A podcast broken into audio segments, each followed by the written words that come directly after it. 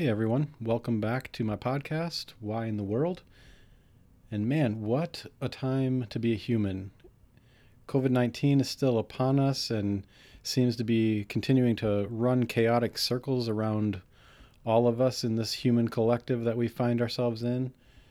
And on top of that, we are weeks away from probably the most contentious presidential election that I'm aware of, maybe the most contentious election we've ever had in terms of how polarizing it's been, how far of a divide there seems to be between different ideologies and ways of showing up in the world, and that so much is just kind of up in the air and feels tumultuous and chaotic right now. And amidst so much chaos, um, there's often a deep feeling of isolation and despair. Um, and it's just it's just a wild, wild time to exist on this planet.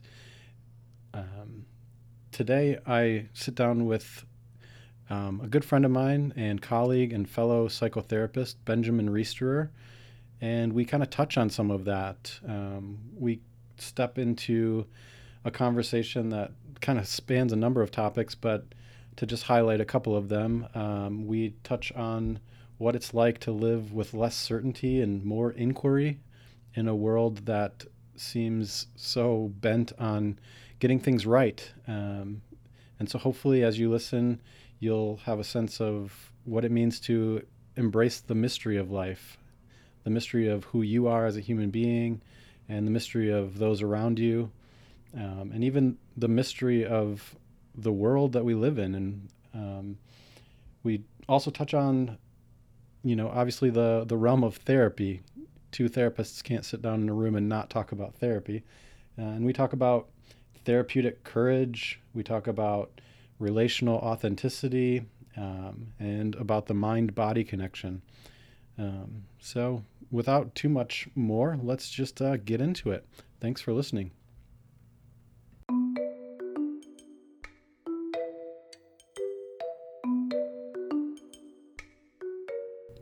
You are listening to Why in the World, a podcast fueled by curiosity, with deep dive conversations exploring meaning, purpose, and why we show up in the world the way we do. I'm your host, psychotherapist Brian Nixon.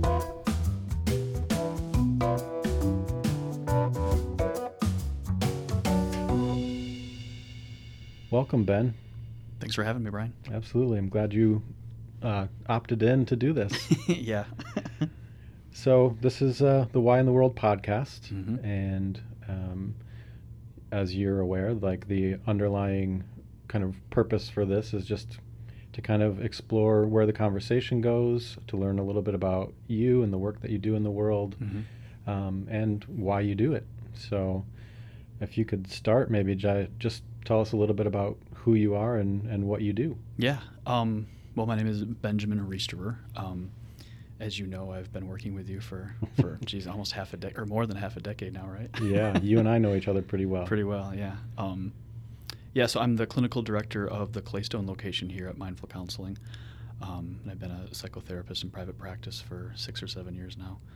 Um, also a, a veteran of uh, Afghanistan, and I've created the Medify app. So, Awesome. yeah.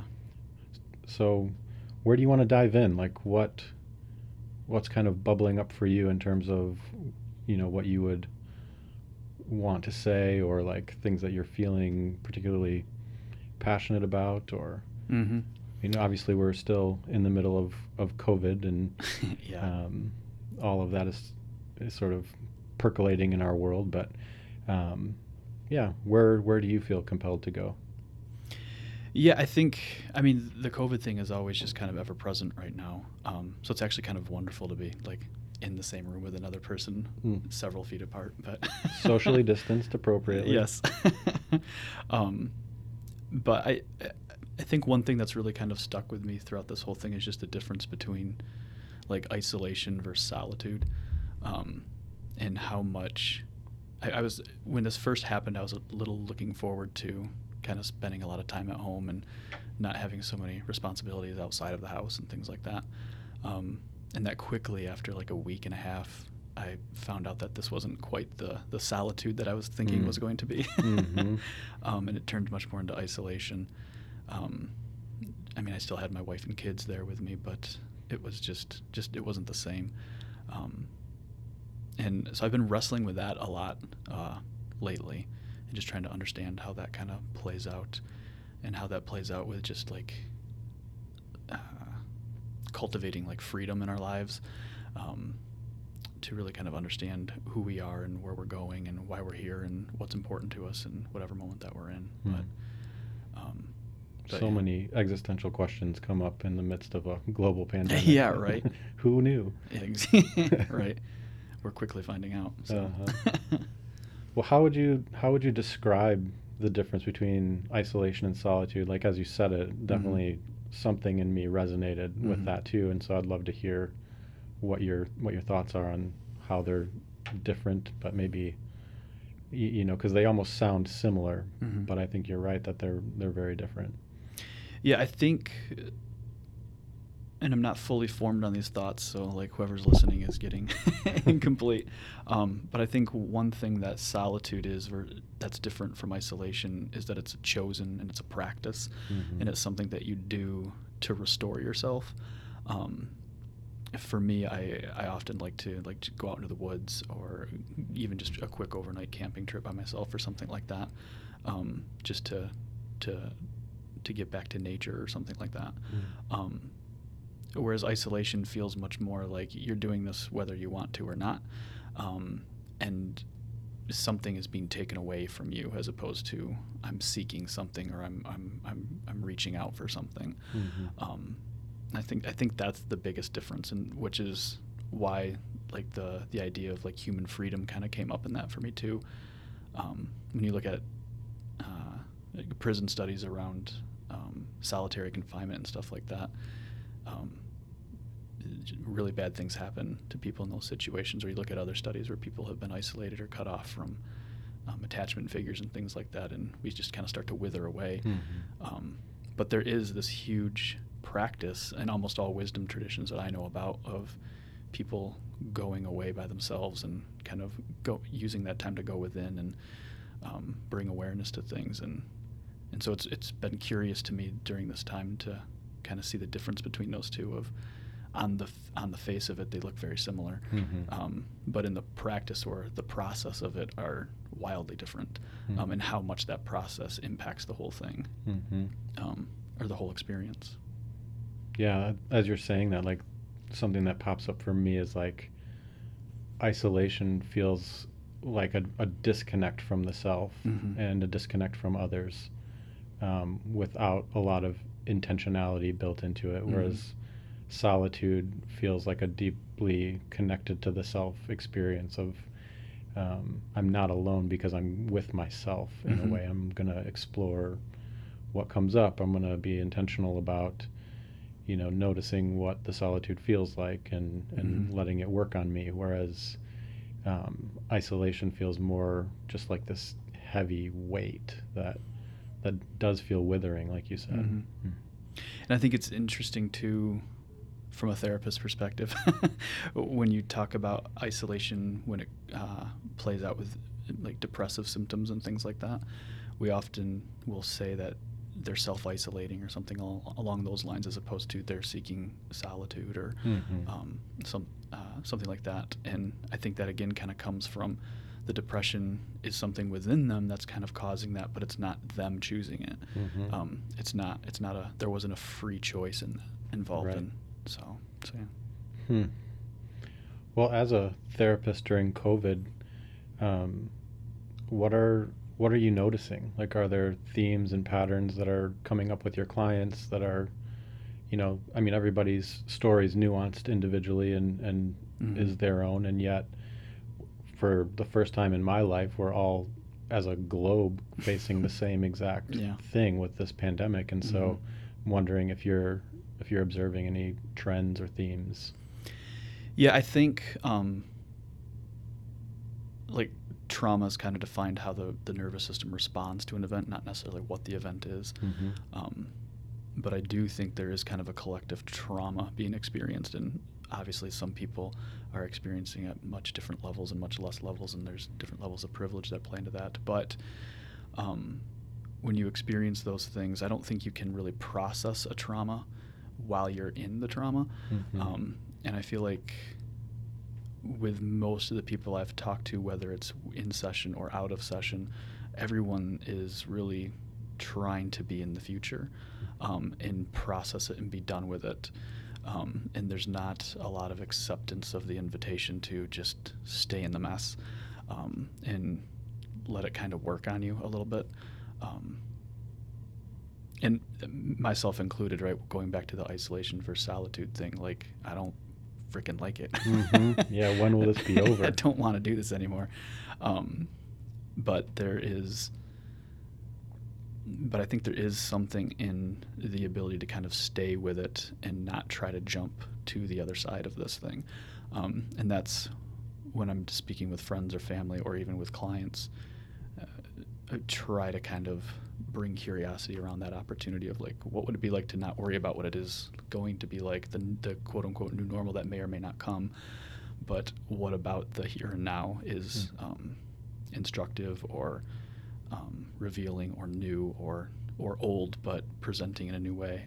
Mhm. um, and uh, I, I have found with myself at least, and with some of the people that I've spoken with and worked with, that when you can slow it down enough to do that, there is a lot of really rich content that kind of comes up with that. Someone I was speaking with told me that it felt like it feels like the tide has gone out, and all the stuff that's kind of left on the shore now, like you can clean all that up and you can Mm. kind of organize it and put it back, or or get rid of the garbage that's there. Um, That's a it- great analogy. Yeah, I, I love that analogy because I think it fits really well because this is an opportunity as much as it as it is in um, a trauma. So Mhm.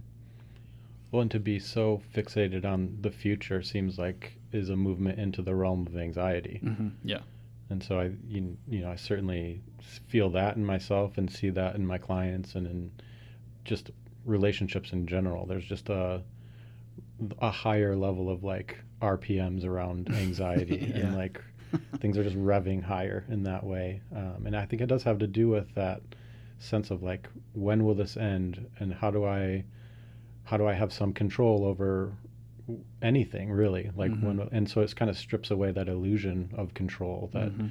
normally in ordinary time it's it's easy to to kind of think like I'm the master of my own world in Mhm. ways that something like this just kind of is like well well maybe you're not. And yeah, what would it be like if you're not? And how do you how do you cope with that in the here and now like you said? So yeah. And jumping off of that point, I think it, it really points to the um, kind of how we're all part of this like global organism um, that isn't just humanity. It's all of the earth all of nature all of Mhm.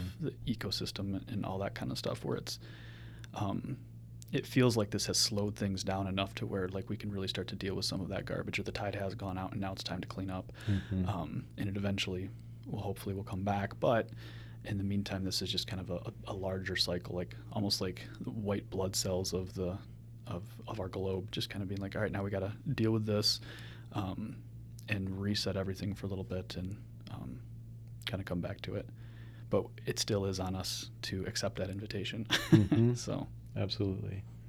Well, and I know both you and I really subscribe to the idea that there's a significant part of who we are that's unconscious, Mhm, which yeah. means we don't have access to it. We don't know what we don't know. Um, and the image of like the tide going out and things coming to the surface a little bit is, it, you know, kind of touches on that for me of like Mhm. normally there's maybe a hundred feet of sea between the sea floor and the um, and the the ocean or the yeah the, surface, water yeah. the Mhm. surface and now that the tide's gone out like things that are are mu- it's much easier for them to get to the surface Yeah. and they're pushing their way to the surface in a way that they weren't before and that can be really painful and disruptive in and of itself because we're so you know structured in terms of how our psyche works and Mhm. the ego keeping you know things out of our conscious awareness that we don't want to look at or or don't want to conceive of and now it's it's right in front of us and so we either double down on not looking at it and not knowing and choosing some form of numbness, or we choose to take a breath, slow down, and, and begin to unpack some of it. Yeah, which I think I don't think it's a coincidence that during this these stay-at-home orders and, and this pandemic that all these issues of racial injustice and just ge- injustice in general has been coming to the forefront Mhm. and has been kind of I mean it's always been there Yep. but now we're really paying attention to it or at least it seems that way or there's a moment of that so Yeah, maybe not as much as we need to, or Yeah. or you know, obviously that's a lifelong commitment to Mhm. pursue that, and yet the tide is out just enough where it's staying up in our conscious Yeah. space longer and, Yeah. and in a more sustained way. So. it's harder to be distracted. Yep, which is in that way a gift, yes it is. a painful gift, but a gift. yeah, yeah. Mhm. Um, Yeah, and well, I'm curious about, you know, I mean, I know some of your your backstory, but I was thinking about um, knowing you with the, initially in the context of you being a new therapist, Mhm. um, and and we're both therapists, and so just the the thought around that of like, why are you a therapist? Like, Mm. where did that come from for you? How, what was the journey towards that? Well, there's the there's the I guess the narcissistic reasons, right? Like the ones that we originally kind of become therapists around, the Mhm. stories we tell ourselves, and then there's the later on in life the the shadow of uh, we start to figure out like oh these these woundings are really kind of uh, really in play here as well.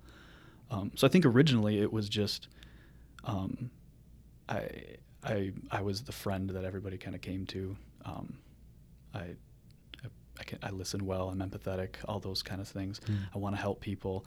I want to um, uh, feel good about helping people. All those types of things. Um, but the deeper that I get into this work, and the deeper that I do my own work, um, I, I I start to really recognize that just there was patterns that played out throughout my life um, that that created the that ability to empathize, that ability to listen, that ability to kind of hold space and tension Mhm. um, for a longer than normal time, um, which I think often gives way to um, some insights to kind of bubble up to the to the surface. Um, so I think just i within my own story, growing up in in the way that I grew up, in the household that I grew up, in the time that I grew up, in the communities, all those things worked on me in a way that some of them uh, worked on me in in honing ways and, and strengthening ways, and some of them wounded me, um, and all those played together to to lead me down this this path of um, helping others do that same kind of work, um, but al- always being able to recognize that my wounds are still in the in in the stew Mhm. with it. So, Mm-hmm. but Oh, it's good. I don't remember where I heard this. It was early on for me, I think, and maybe it was in grad school or somewhere. But the the idea was like our greatest strengths are often born out of our deepest wounds, Mhm. and so I think that's an interesting thing to think about, um, particularly for therapists and like why do why do we do this work and Mhm. um, I think your point of like there's the early on perspective of why I'm doing this and and now and so that's that's interesting just to focus on like we're not the one sitting in the room with the solution and the client's the one with the problem it's Mhm. like at the end of the day it's two humans with two embodied lived stories in this Mhm. room trying to connect Mhm. um, and so, yeah, I don't know where I was going with that, but so how has your, I don't know, like your presence as a therapist shifted over the years that you've been doing this? Because you're almost a decade in now, and Mhm. um, you know things are obviously very different when we're first starting out, and or at least hopefully they are. Hopefully we keep evolving and Yeah, right. Um, That'd be terrifying if we didn't. uh huh. Um, at the beginning, there was very much uh, a feeling of I have to have something to give you, um, almost like there's a there's a product or there's an exchange happening where you're coming here, I'm giving you this, and you leave, and then that's kind of it. Um, That's the transaction. the transaction, yeah. Um, and that if I have the right theory or the right technique or the right quip or insight or whatever, um, I don't really have to show up. I just have to be able to give that to them, and, and things will be fine. Um, and there is a place for techniques and theories and insights and quips and things like that, but um, I can't hide behind those things. I have to. I have to lead with just my own raw experience or my own um, what's the word I'm looking for? Um, just authenticity. Mm. I have to be willing to have to I have to have that therapeutic courage in the room to say this is my true experience in this moment, um, and this is not an interpretation, and this is not me saying this is what it is. This is me saying this is mine, um, Mhm. and here here is mine, and that's what I will present or or bring to to this relationship, um, and and take that leap of faith that my client will kind of transcend the the identity of client and, and step into a relationship with me Mhm. um, and and return their true experience as well. One of my favorite things of working with clients is when we get deep enough into the relationship where they can call me out on my shit, Mhm, or when mhm. I'm doing something that is not comfortable, or or I make a, make a mistake or something like that, um, because that that's just proof that like okay, cool, there's a relationship here. I can own mine, they can own theirs, and we can work th- with through that together. And there doesn't have to be defensiveness on my part as the quote unquote expert or the one with the Mhm. license on the wall or anything like that, because that's just paper. Yeah, At the end of the day. takes the pressure of being right out of the equation. It's not about being right or wrong. It's Mhm. about being present. Yeah. And that is almost harder than being right and, or wrong Mhm. in some ways because it's it's terrifying. Mhm. I have to I have to really say what I'm actually feeling, um, and I don't know if I do that 100%. I, well, I know I don't do that 100% of the time, but I don't know if I'd even do it 50% of the time. You Mhm. know what I mean? Like it's because sometimes clients are uh, the pe- person you're working with can be really annoying, Mhm. or can make you angry, or can make you really happy, um, and and you have to be willing to share all of that yeah. um, because that's what the relationship is. Yep. And the wide range of whatever we feel with clients is ba- rooted in like human to human connection. And so, in that way, it all has meaning. And so, Mm-hmm. You know, as a therapist, the last thing you actually want to feel towards your client is some sort of like less than positive feeling. Mm-hmm.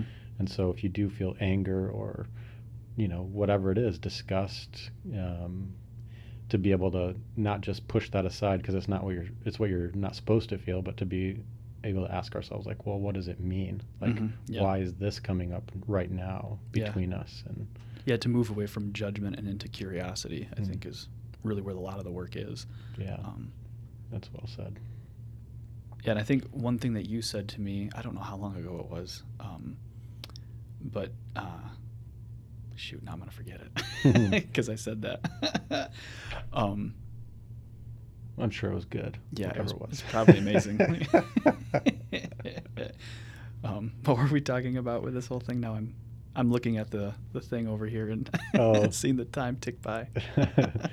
um, I I think we were talking about like how do we make space for all of the wide range of emotions to come up and then Oh, you- empathy. That's what- yeah, yeah. the point towards curiosity Yeah, the thing that you told me years ago, and I- maybe maybe it was sh- sooner than that, but just that like empathy can get in the way of good work. Mm. Um, because if I'm angry at my client, an empathetic person isn't going to be like, "You're irritating right now." Mhm. an empathetic Yeah. person is going to be like, "Wow, that must be hard." And Yeah.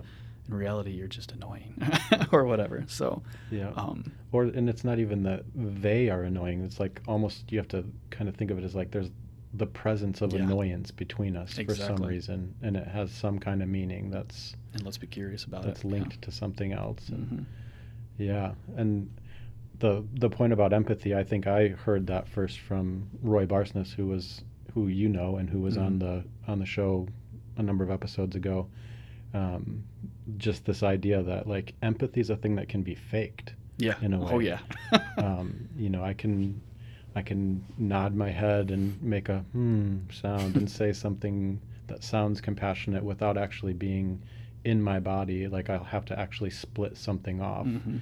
Versus saying, you know, like I'm I'm actually feeling some anger right now that I feel curious about. Mhm. Yeah. like there's this is present or um, and being having the I, I guess the fortitude or the The therapeutic courage. yeah the and the resilience within Mhm. ourselves to say like this is here like it, if we don't talk about it it's going to be an elephant in the room that could potentially sink the therapy hmm And and I think when you cultivate that curiosity around that and the resilience that you were speaking of around that, it allows you to go deeper into seeing things that have been there for a long time that neither one of you or the other person are are even are feeling but not aware that you're feeling until Mhm. you get to a point where you've almost earned the ability to feel that um, and then to kind of bring it forth so like therapy often starts with just kind of surface level things um, and you kind of earn your way through that relationally and then it gets to some deeper things and then it feels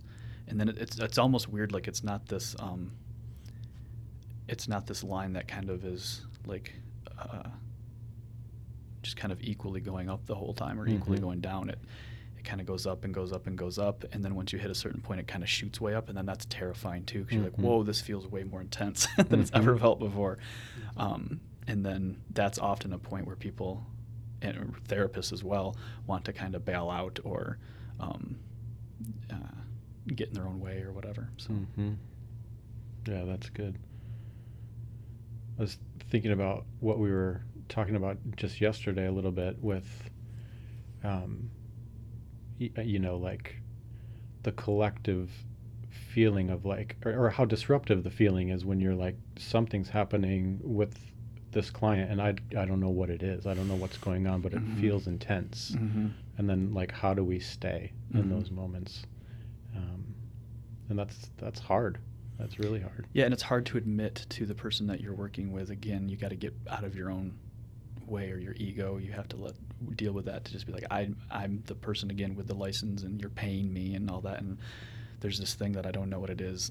Mhm. Yep. Um, and that can that can be an ego trip. Yep, yep. So. And and it's interesting to think about like what could be in terms of a pattern in this person's life, what could be replaying and that like if you were to just fake some sort of answer or give some piece of advice, like Mhm. there's the it begs the question of like, well, what role in doing that are you repeating in their life? Like, was Mhm. there an authoritarian parent who never admitted like, I don't know what's happening here? Instead gave some sort of answer all the time. And so Mhm. there's it's almost like such a mystery because to lean into the authenticity and and say like something intense is happening here and I don't know what it is um, is is less authoritarian. It's like let's figure this out together. Like let's add your voice to this and my voice and we'll yeah. kind of work this thing together and Yeah, and one thing that I've found helpful in those moments is when you when you go through it enough times, you can start to be familiar with what this is going to feel like when I get to this point. Um, and usually, what the easiest release valve is is usually a good thing to kind of be curious about with the Mhm. client because that's usually kind of what is trying to be recreated in those moments. Because the release valve is usually different with whoever I'm kind of sitting with. Um, sometimes it's something to do with me, but usually you can parse out the differences and um, and so just kind of talking about like I really want to um, compliment you right now or tell you how good you're doing right now, um, but I feel like I've done that before and everything goes flat after that. So Mhm. w- what's it like if I don't? Mhm. um, for Yeah. you, so Yeah, which is different than doing the thing. You're talking about the Mhm. impulse to do the thing and like maybe the tension that's also there. Like Mhm. part of me wants to do this and another part of me is like I don't want to do it because things go flat Mhm. or yeah, could go flat. So yeah, that's good. I know you're you developed the Medify app, which is just an awesome app in terms of thanks. giving people a way, a tool to really practically track their own emotional experience and particularly how it shows up in their body. Like Mhm. that there's some sort of physical sensation that, that accompanies every emotion and to be able to track it, you know, in a in a daily app tracker and then Mhm. look back over time and see patterns and all that is really fascinating and I think a really useful tool for people. Um, and that was sort of birthed out of your, you know, passion for the mind and the body are deeply interconnected, and Um, I wonder if you'd talk a little bit about that. Like, how are the mind and body connected? What what value is there in paying attention to sensations, particularly when we live in a culture that overvalues what we think versus what we feel? Mm-hmm. Yeah. Yeah, there's a lot to be said here. Um, you dive in wherever you want. Wherever I want. um, I think one analogy that I often use with people when I talk about this topic is just kind of um, like the, that story of the, the, tortoise and the hare, which most people are kind of familiar with. Um, whereas like the mind is very much the hare, mm-hmm. um, and the body is very much the tortoise. They're both trying to get to the same place, um, but the mind is very quick and and it shoots out in front and it gets distracted really easily, and sometimes it gets tired, and sometimes things happen, and it goes all over the place, and then it looks up and well, shoot, the tortoise is an inch from the finish line, mm-hmm. kind of thing. Um, because it just kind of is always there. It you can't really control the tortoise as much, um, and it, just in the same way that you can't necessarily control the body. There's some things in the parasympathetic nervous system that you can override, like your breath or mm-hmm. you're blinking your eyes or something like that. But for the most part, it kind of just does what it does. Mm-hmm. Um, but the tortoise and the hare speak different languages, um, just like the mind and the body do. The the mind very much is most people, I think, kind of hear themselves talking um, in the background, or ideas come and they and they they, they speak it to themselves, kind mm-hmm. of. Um, whereas the body, I think, speaks in in metaphors and and um, uh, pictures or sounds or or or or memories or, or things like that. Mm-hmm. Um, sensations. Sensations, yeah. And if we can pay attention to those things and be curious about what that's offering up to us, um, often at times it just doesn't make a lot of sense. Mm-hmm. Um, kind of like dreams sometimes. Mm-hmm. Like when you look at it on the whole or on the face of it, you're like, that's just wild and random. Mm-hmm. but then when you really sit with it, um, the body will kind of start to you'll feel a softening or a tightening or or whatever around when you start to kind of hone in on what the meaning of these types types of things are.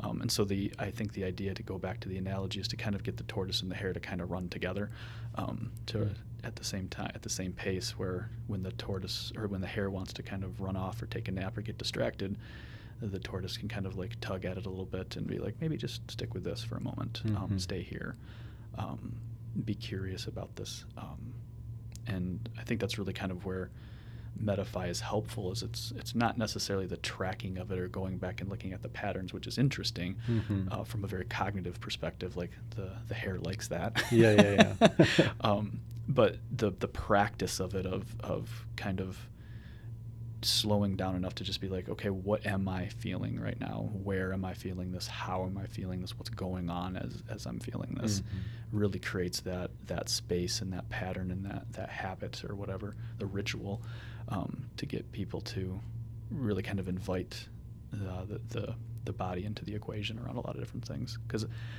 after developing the Metafi app and working more in kind of that somatic way with people, um, for several years now, it's it feels very true to me um, that the body is very much very much in line with the unconscious, um, and so the body is, is is not necessarily a way that you can get to the unconscious at will, but a way like a at least at the very least a way in, mm-hmm. Um, if we're willing to kind of cultivate that awareness around it. So mm. that's kind of where it's evolved for me. that's great. I, I, love the tortoise and the hare analogy too. Yeah. Lots of good analogies coming up today. Yeah. it, it made me think of what you were saying earlier too about how do we, we were talking about the COVID 19 thing and how there's so much of us that wants to be in the future and mm-hmm, like yeah. how anxiety producing that is and that that seems like the realm of of the hare you mm-hmm. know that the brain is going to be the one that can time travel into the future or into the past mm-hmm. and all of that and the body and its present moment experiences and physical sensations is always only in the present moment yeah it can't be anywhere else yeah uh-huh. mm-hmm. yeah and i think there's just so much richness in the body i, I wait i think april who you had on the podcast mm-hmm. like years ago once said to me that like the, the whole world lives from the neck up mm-hmm. and I was just like, yep, that's that's true. Yep.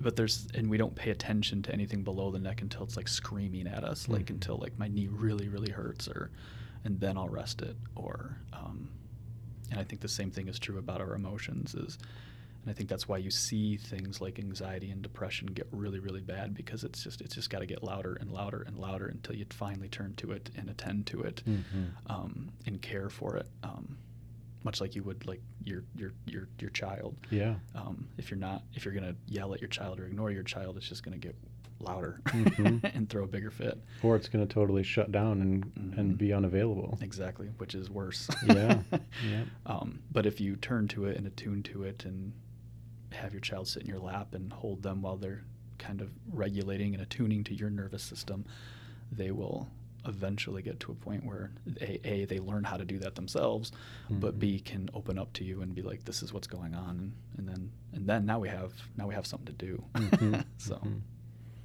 That's good. And you also said that the body is sort of one way to have some access to the unconscious. Yeah. And I love that too because I I think there are so few things that we're that that we have in this world to have any access to the unconscious or to at least Mhm. create the opportunity for something to come up from that space. And I totally agree that the body is one. I think dreams, like you mentioned, is Mhm. another one, Yep. another way that the unconscious tries to disrupt us and get our attention or Mhm. reintegrate something that was split off when we were kids or but that's always a, a painful experience and then you know i think the relational dynamic between a therapist and a client like a relational space is also a place where um, the unconscious can start to come through yeah. and so I, I feel like those are like three legs of a tripod Mhm. in terms of creating space for the unconscious Yeah, 100%. Can really hold people up. Yep. And what I love about the body and dreams and the relationship is like the relationship with the therapist has to kind of be within a container that can't just be accessed at will. Um, in dreams, I mean, you can't just go dream Mhm. um, it, at will, but like the body, you can cultivate a practice. And so that's one of those three that you can actually go to whenever you want Mhm. if you're willing to engage that practice. And yeah and I think that's the one that people are, at least in our culture, are most cut off from. So, Mm-hmm. Yep. And it seems like the more you do anything, the more it's like the unconscious is looking to see like, are you, are you ready for what's in here? Like, will you prepare a space for it? And Mhm.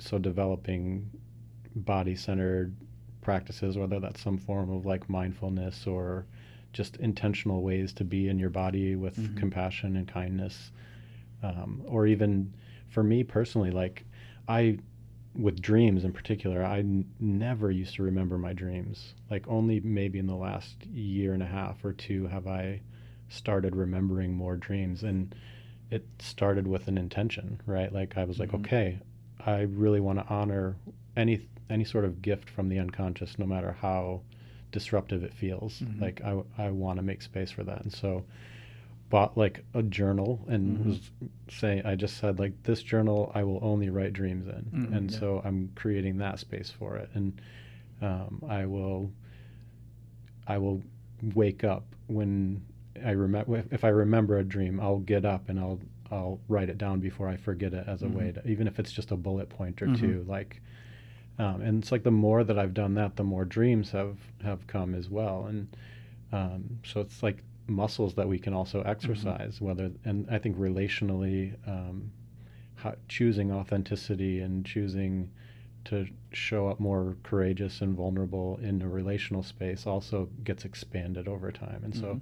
i love that about all three of the legs of that tripod it's Mhm. like the more you honor it the more it has to give Yep. or the more it's willing to give Yeah, yeah. hmm Yeah, you got to earn it. yeah that feels true that feels really true what else is coming up for you um, well, we're both therapists, so I kind of want to see how long we can sit in silence. Like, Oh, yeah. just kidding. That's that's a good practice, but doesn't make for a good podcast. Good podcast, yeah. Listeners are just dropping off like flies. Uh-huh. um, what else is coming up for me? You on your pre-interview survey, you wrote down um, under like topics that you find meaningful or energizing. uh, the interplay between process and outcomes. Oh yeah. I'm I'm curious to hear a little bit about that. Yeah, I I'm less and less convinced that going for outcomes in almost any realm of life is is the way to do it at the at this um, at the expense of process. Obviously, outcomes are wh- why we do the process. Mhm. um, but if we if we if the ends don't justify the means, I don't think um, when it comes to why we're trying to or why we're doing things or what we're trying to accomplish. Um, and I think this is true in a lot of areas. The, the, the older I've gotten, the more I've done this work, the more realms that I've looked into and studied, it just seems like without good process, no matter how well intentioned the outcomes are or how to get to those outcomes, the more things go sideways. Um, it creates, if we don't have a good process, it creates really perverse incentives or um, uh, twisted um, ways of getting to different things that just kind of screws everything up. Mm. Um, and I think this, I mean, this is obviously readily applicable to, to therapy, right? Like, Mm. If we just go straight for ending depression, we're just going to end up like masking it. Mhm. Um, and that doesn't really help anything. It just kind of numbs it. Um, and then it just kind of lives. Yeah. Um, but if we really go for the roots and we just honor the process and we really kind of um,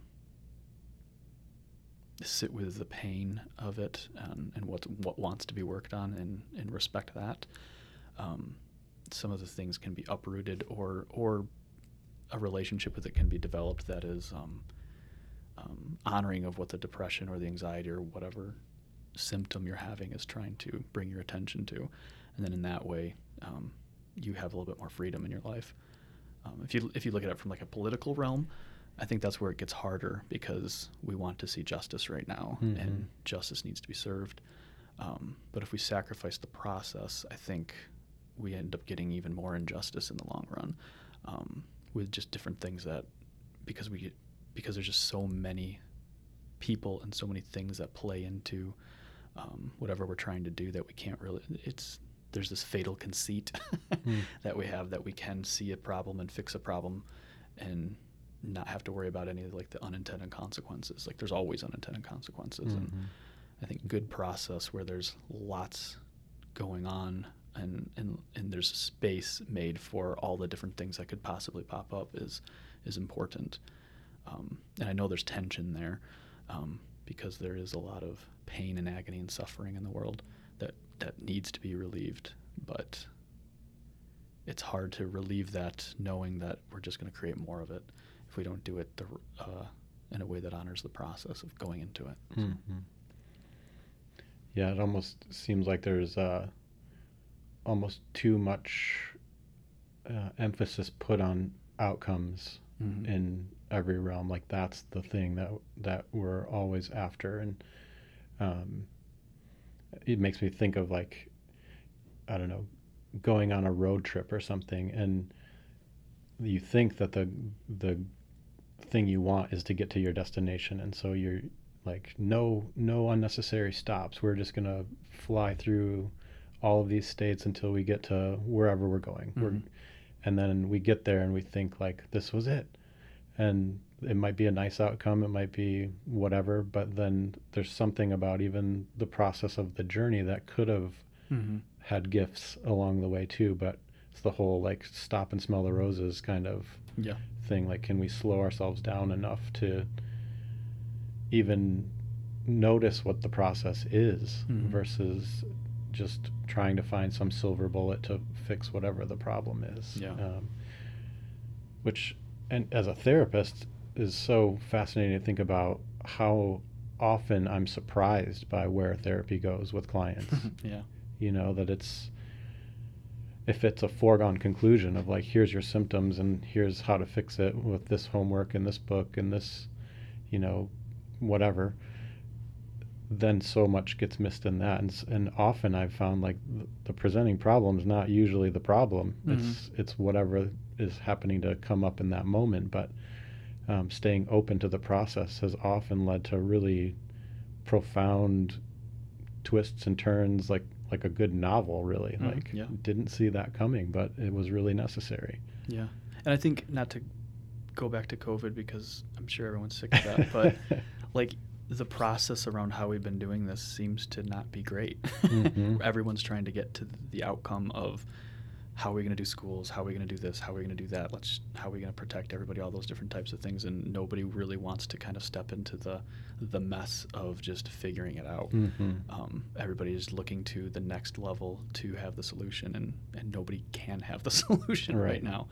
Um, and in, and the result in some level is like our country's more polarized than it's ever been Mhm. and there's less capacity for people who have differing opinions to have any sort of meaningful dialogue it's all laced with contempt and a doubling down on i'm right and you're wrong and Mhm. because of that like you have less value yeah, um, which leads us right into the the Martin Buber.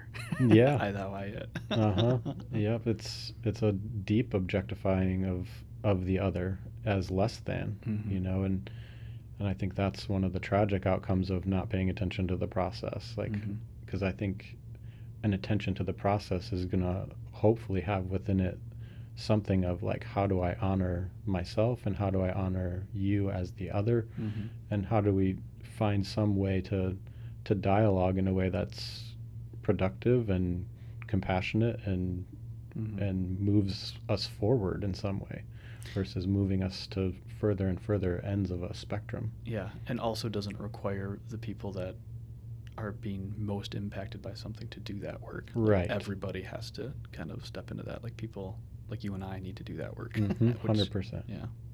yeah So.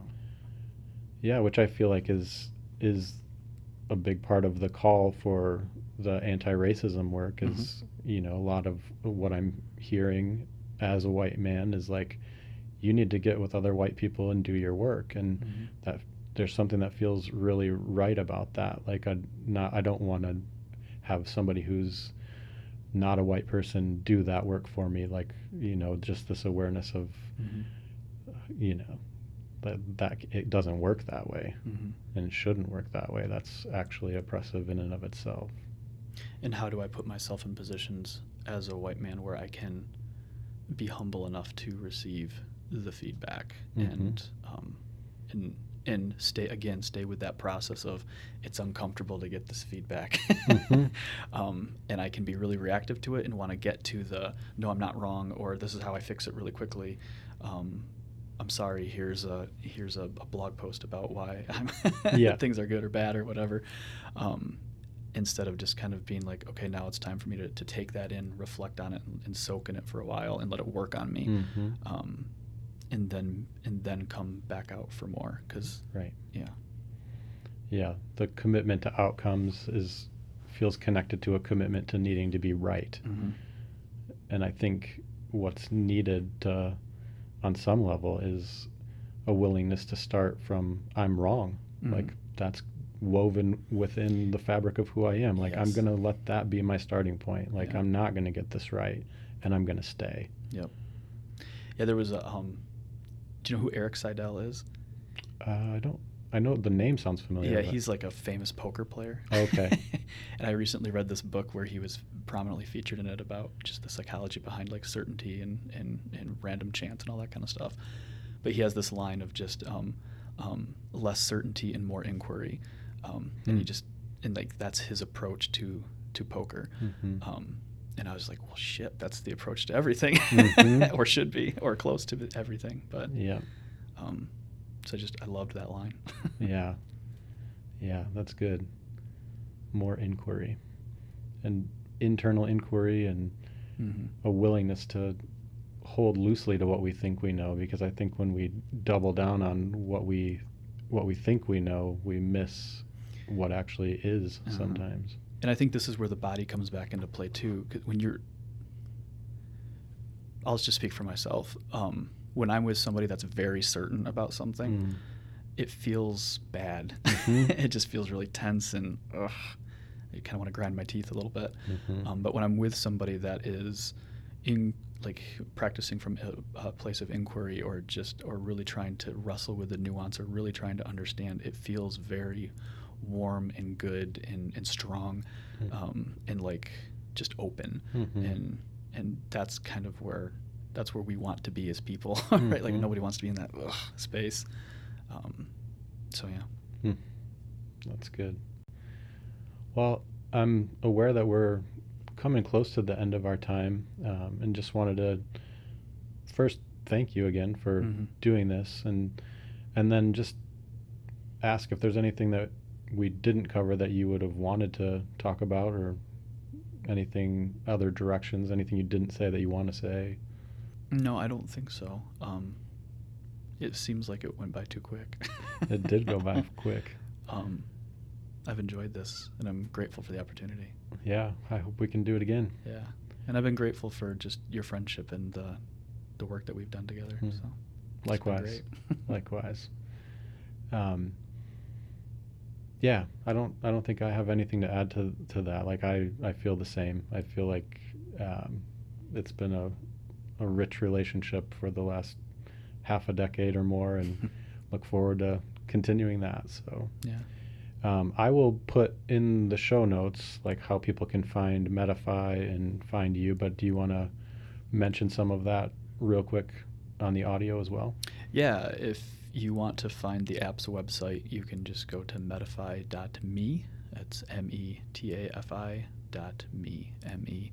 Or you can just type in Metafi in your app store or uh, iTunes or whatever, and it'll it'll pop right up. So And it's a free app that has the option for some paid parts of it too. Yeah. Correct? Yep. Yep. but the vast majority of it is free. Yeah. You can get tons of value out of the just the free part of it. So and then you're also at mindfulcounselinggr.com. Mm-hmm. Um, so yeah.